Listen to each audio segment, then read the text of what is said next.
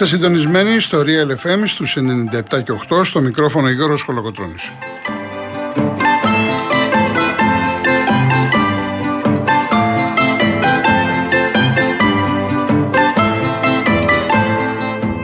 Τηλέφωνο επικοινωνίας 211-200-8200. Επαναλαμβάνω, 211-200-8200. Η κυρία Δέσπινα Καλόχερη είναι και σήμερα στο τηλεφωνικό κέντρο. Στη ρύθμιση στο ήχο ο κύριος Αντώνης Μορτάκης.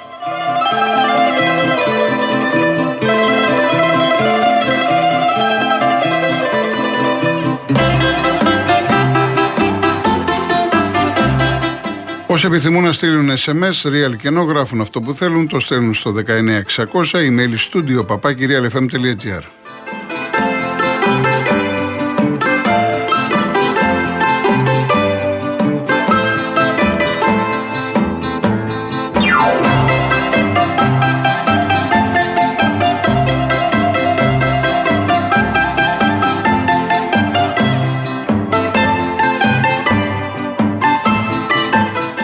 Κυρίες Δεσποινίδες και κύριοι, καλό σας μεσημέρι. Χρόνια σας πολλά, 22 του μηνός, την Κυριακή έχουμε Χριστούγεννα. Υγεία να έχουμε βέβαια όλοι μας. Φούλ επικαιρότητα αθλητική. Χθες είχαμε πρώτη αγωνιστική του δευτέρου γύρου, 14η, με δύο σημαντικά αποτελέσματα τα οποία δίνουν νέο ενδιαφέρον στο πρωτάθλημα, ειδικά η γκέλα του Παναθηναϊκού στην Νεάπολη. Η ΑΕ κέρδισε την ομάδα της Λαμίας. Έχει μειώσει την διαφορά στους 6 πόντους και είναι σημαντικό διότι σε τρεις αγωνιστικές, εφόσον συνεχίσουν Παναθυνακό και ΑΕΚ με επιτυχίες, την 17η αγωνιστική, 8 Ιανουαρίου, η ΑΕΚ φιλοξενεί στην Αγία Σοφιά, στη Νέα Φιλαδέλφια, τον uh, Παναθηναϊκό. Ο Ολυμπιακός, ο οποίος το 0-2 έγινε 2-2 και στο τέλος μπορούσε να γίνει και 3-2 υπέρ του ΠΑΣ. Ο, ο Άρης που το Μαζί είδαμε το παιχνίδι χθες, έμεινε στο 1-1 στη Λιβαδιά και ο αγώνας του Αστέρα με το Βόλο 0-0 στην Τρίπολη.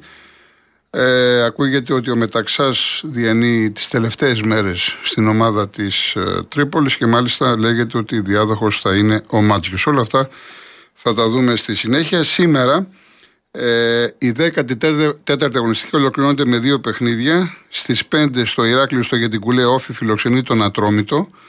Μπορείτε να δείτε το μάτσα από την Κοσμοτέ 2 και στις 7.30 το βράδυ στο Αγρίνιο ο Πανετολικός παίζει με τον ΠΑΟΚ από την τηλεόραση της Κοσμοτέ το κανάλι 1.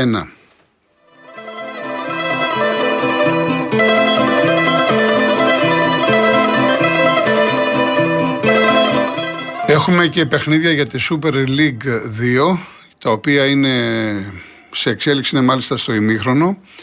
Ηρακλής Απόλλων Πόντου είναι καθυστερήσεις 0-0, Πανσεραϊκός ΑΕΛ 0-1, Παναθηναϊκός Β Βέρεια 1-0, Νίκη Βόλου ΠΑΟΚ 2-0, Παναχαϊκή Καλυθέα 0-0, Ολυμπιακός Β Προοδευτική 1-0, ΑΕΚ Β Κηφισιές στο 23ο λεπτό 0-0.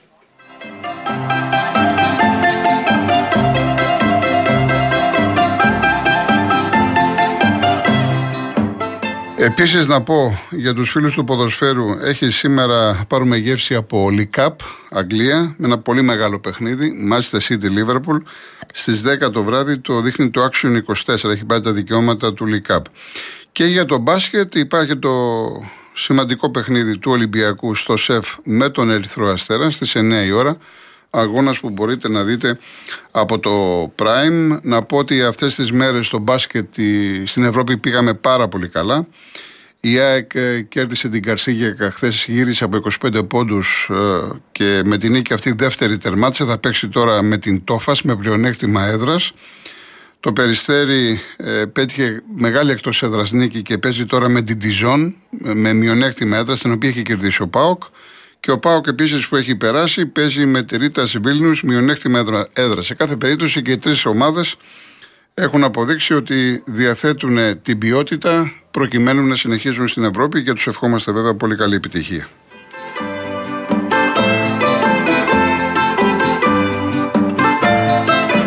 Λοιπόν, να αρχίσουμε σιγά σιγά να ξετυλίγουμε το τι έγινε χθες στην ε, Super League.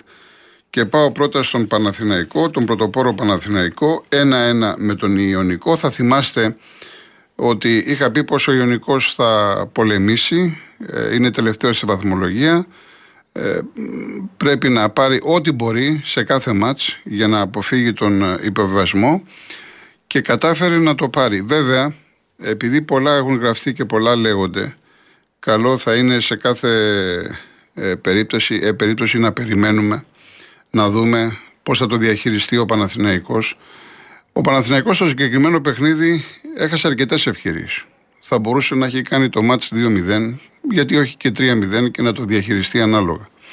Ειδικά μετά τον γκολ του Μπερνάρ, ε, είχε ένα άχαστο αυτό που λέμε ο Παλάσιος στο δοκάρι. Δηλαδή, 10 φορές το ξανακάνει, στο δοκάρι δεν πάει η μπάλα. Από εκεί και πέρα όμως, ε, ξέρουμε ότι όταν ένα παιχνίδι είναι στο 1-0, ανά πάσα στιγμή κάτι μπορεί να γίνει και να την πατήσεις. Έτσι έγινε με τον Ιωνικό που και ισοφάρισε, αλλά και στην τελευταία φάση του αγώνα ουσιαστικά μπορούσε να έχει κάνει και το 2-1. Δηλαδή ο Παναθηναϊκός θα μπορούσε να χάσει και τον αγώνα. Ε, έχω την αίσθηση ότι η διακοπή δεν επηρέασε τόσο τον Παναθηναϊκό στο ρυθμό, γιατί ο Παναθηναϊκός ρυθμό έχει. Έχω την αίσθηση ότι τον επηρέασε στο πόσο καθαρό ήταν το μυαλό ορισμένων παιχτών του. Πόσο συγκεντρωμένος ήταν. Και φυσικά ε, η διαφοροποίηση στην ενδεκάδα λόγω των πολλών τραυματισμών, σημαντικών τραυματισμών, ε, άλλαξε λίγο τα δεδομένα. Π.χ. ας πούμε, για να γίνω πιο συγκεκριμένος, ο Παλάσιος δεν του πάει από αριστερά. Ο Παλάσιος έχει θέμα. Ή ο, έβαλε το Βαγιανίδη μέσα, δεν πήρε πράγματα από το Βαγιανίδη. Αντίθετα, πήρε πράγματα ο Γιωβάνοβιτς από τον Μπερνάρ, ο οποίος έκανε το καλύτερο του ενδεχομένως παιχνίδι με τον Παναθναϊκό. Τον έβλεπες παντού, Πέτυχε και το πρώτο του γκολ. Σκοράρει πάρα πολύ σημαντικό για την ψυχολογία του. Αλλά από εκεί και πέρα ο Παναθηναϊκός ενώ είχε τον έλεγχο, είχε την κατοχή, είχε τις ευκαιρίες, δεν σου γέμιζε το μάτι ότι έχει κλειδώσει την νίκη. Ότι έχει κλειδώσει τον αγώνα. Σε αυτό βέβαια συνετέλεσε το γεγονός ότι ο Ιωνικός, ε, ο οποίος δεν πήγε καλά, μετά το 2025 άρχιζε να ισορροπεί και η γλώσσα του σώματος των παιχτών του έδειχνε ότι θα πολεμήσουν. Ήταν από εφτάρα στο φιλικό με τον Όφη, έφυγε ε, για λίγο ο Ισπανός, ξαναγύρισε. Οι παίκτες μπήκαν φτιαγμένοι, έτσι λέμε, ποδοσφαιρικά. Και αυτό φάνηκε και μέχρι το τέλος του αγώνα και το πώς το πανηγύρισαν μαζί με τους οπαδούς τους κλπ. κλπ. Από εκεί και πέρα όμως, ο Παναθηναϊκός θα πρέπει να δουν ξανά το βίντεο, προπονητής οι παίκτες, να δουν πώς θα το αντιμετωπίσουν και να συζητήσουν πολύ το πώς έγινε η σοφάριση. Διότι εδώ σαφώς είναι πρόβλημα συνολικής αμυντικής λειτουργίας, αλλά και των ποδοσφαιριστών ατομικά. Δηλαδή, το πώς πάει ο Πέρεθ και τρώει αυτή την τρίπλα και πέφτει κάτω, σας έχω ξαναπεί ότι είναι ένας ωραίος παίκτης να πάρει την μπάλα από τα στόπερ, να την προωθήσει, να κάνει τη μακρινή παλιά ή να κάνει την κοντινή παλιά. Είναι καλό στην παραγωγή του παιχνιδιού. Αμυντικά υστερεί. Και αυτό φάνηκε χθες στην ισοφάριση. Όπως επίσης μου έκανε πολύ μεγάλη αρνητική εντύπωση το πώς πήγε ο Κότσιρας πάνω στο σκόρερ, τον Άουσμαν, του Ιωνικού. Δηλαδή, δεν μπορείς εσύ να είσαι αυτή τη στιγμή να φοράς τη φανέλα του Παναθηναϊκού, να πηγαίνεις για πρωτάθλημα, να είσαι αίτητος, να έχεις μόνο μία ισοπαλία με τον Ολυμπιακό, να ξέρεις ότι έχεις ένα παιχνίδι που κρύβει παγίδες και να το αντιμετωπίζεις έτσι. Γι' αυτό λέω ότι θα πρέπει να το ξαναδούνε και ατομικά οι παίκτες του Παναθηναϊκού. Επίσης θέλω να πω κάτι που πολλές φορές έχω. Εντάξει, λέτε διάφορα ότι είμαι αντιπαναθηναϊκός κλπ. κλπ. Κάποιοι άλλοι με λέτε Παναθηναϊκό. Εάν βάλουμε κάτω τα μάτς του Παναθηναϊκού για να θυμηθούμε λίγο από την αρχή της σεζόν, υπάρχουν παιχνίδια που τα έχει πάρει πολύ δύσκολα. Αγχωμένα. Θυμίζω ότι και τον αγώνα στη λεωφορώ με τον Ιωνικό τον πήρε ένα 0, δύσκολα ο Παναθηναϊκός. Και θα σας θυμίσω τώρα, γιατί το κοιτούσα το πρωί, τα παιχνίδια που έχει πάρει. Δηλαδή, ο Λεβαδιακός τον πήρε ένα 0. Ναι, μεν σκόραρε νωρίς, αλλά δεν είχε το κεφάλι του ήσυχο ότι ξέρεις κάτι, ό,τι και να γίνει έχω κερδίσει. Επίσης να πάμε με τον Αστέρα Τρίπολης. Σας θυμίζω ότι ίδρωσε και κέρδισε με τον Αϊτόρ με το πέναλτι στο 80. Να πάμε με τον Άρη. 1-0 με το Σπόραρ στο 92. Με τον Ολυμπιακό το 1-1, εντάξει. Στο Αγρίνιο με τον Πανετολικό. Του βγήκε η ψυχή. Έγινε αλλαγή ο Ιωαννίδης, μπήκε και έβαλε μέσα τον γκολ στο 78. Με τον Ατρόμητο 2-0, το πρώτο γκολ στο 80 και το δεύτερο στο τέλος του παιχνιδιού στο 94. Δηλαδή μιλάμε για τα μισά παιχνίδια, τα μισά παιχνίδια ο Παναθηναϊκός δεν τα έχει πάρει εύκολα. Άρα καθόμαστε και λέμε τώρα και εγώ και όλοι μας για γκέλα κλπ. Αν δούμε την εικόνα, αν δούμε τα αποτελέσματα, αν δούμε την παραγωγή παιχνιδιού, αν δούμε το πώς σκοράρει, ποιοι σκοράρουν και πότε σκοράρει, ενδεχομένως η βαθμολογία των Άνω Παναθυναϊκό από το δεύτερο, από το τρίτο, το τέταρτο, 10, 12, 14 βαθμούς, να μην αντικατοπτρίζει την πραγματική εικόνα του φετινού πρωταθλήματος. Και τώρα είδατε ότι η διαφορά μειώθηκε στους 6. Μπορεί να πάει στους 16. Μπορεί όμως και να μειωθεί. Μπορεί και να εξαφανιστεί. Αυτά όλα θα τα δούμε. Το πώς θα το διαχειριστεί ο Γιωβάνοβιτς με τους ποδοσφαιριστές. Πάμε στο πρώτο διαβημιστικό και συνεχίζουμε με Ολυμπιακό ΑΕΚ.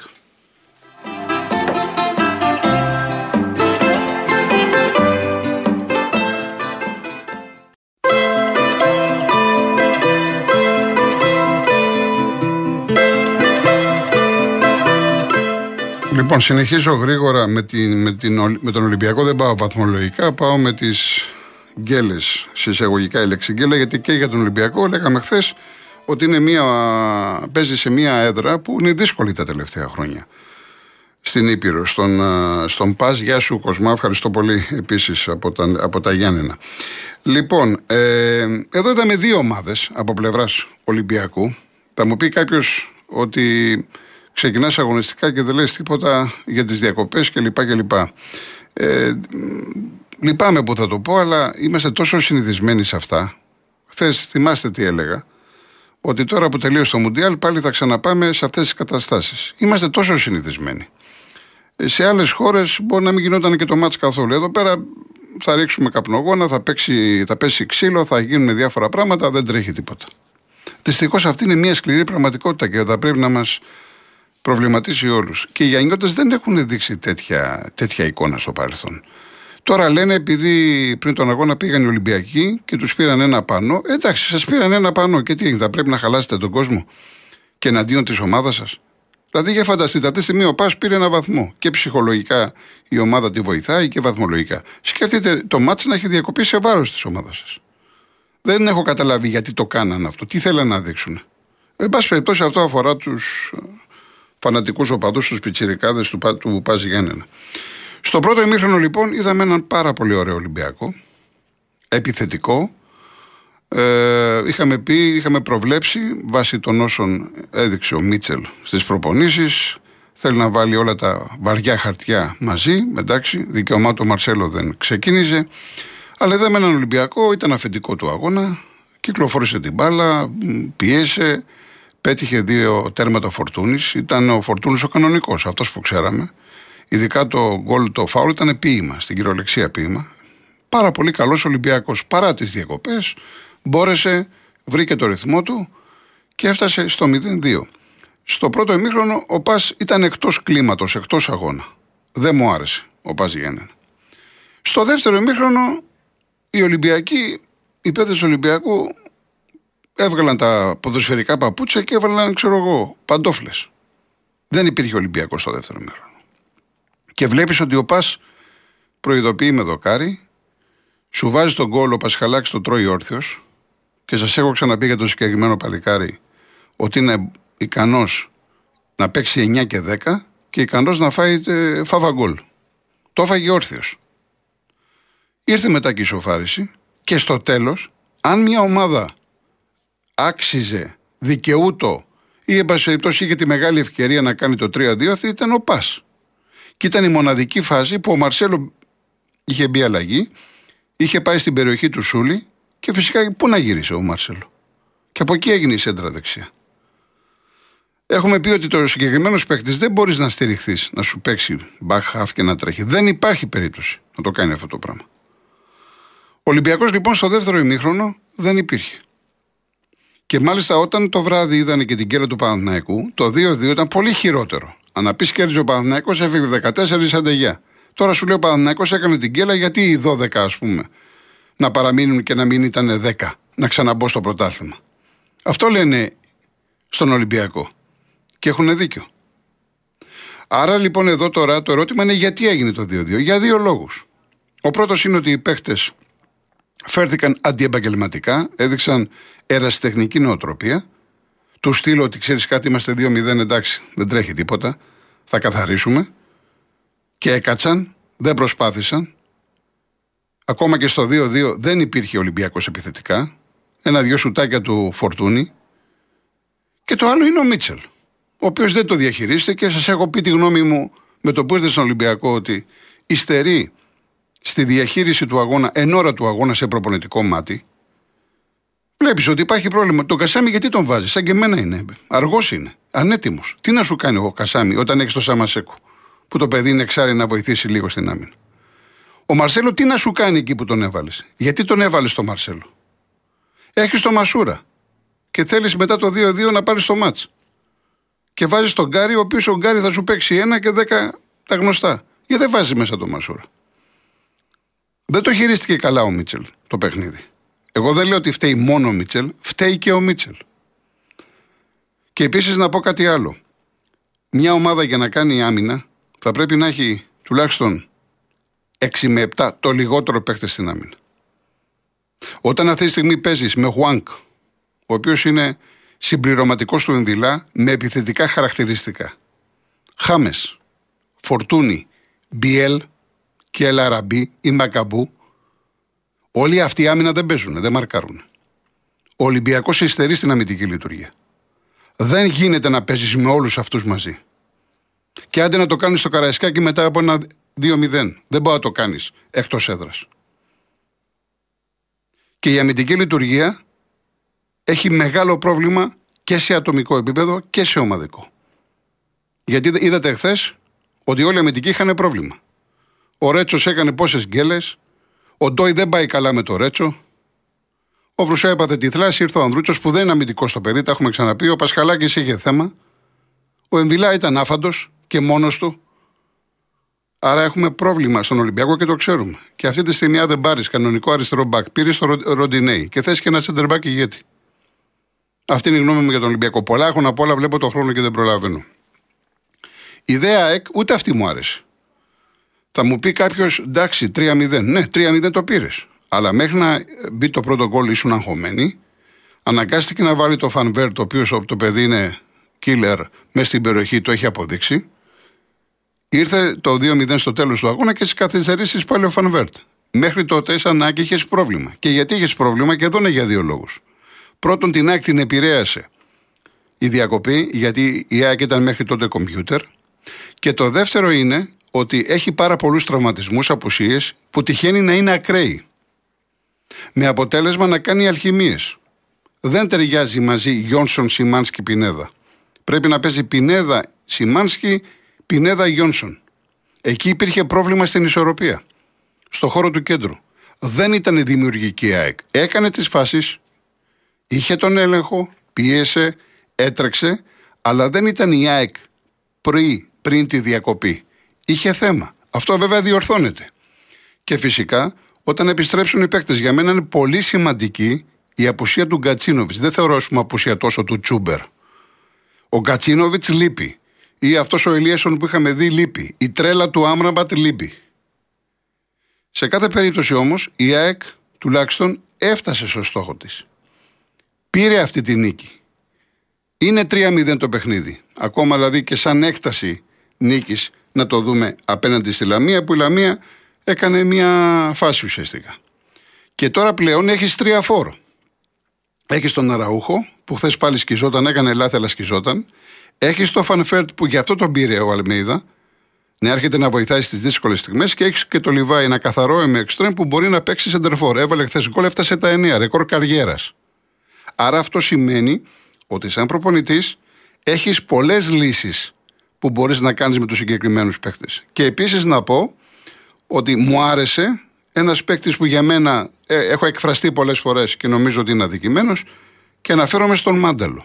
Δεν ξέρω αν του έχει φύγει το βάρος που δεν είναι αρχηγός. Δεν ξέρω αν επειδή έρχεται από τον πάγκο αυτό τον έχει βοηθήσει να απελευθερωθεί ψυχολογικά. Πάντως ο Μάνταλος ο χθεσινός ήταν πολύ καλός. Έβαλε πλάτη στα δύσκολα. Και οι οπαδοί της ΑΕΚ θα πρέπει να αναθεωρήσουν πολλά πράγματα. Πρέπει να στηρίξουν το συγκεκριμένο ποδοσφαιριστή. Και όπως όλους τους ποδοσφαιριστές της ομάδας. Αλλά επειδή ο Μάνταλος έχει ακούσει πολλά πράγματα τα τελευταία χρόνια. Λοιπόν, πάμε, Αντώνη μου, ωραία. Πάμε διαφημίσεις ειδήσεις και επιστρέφουμε.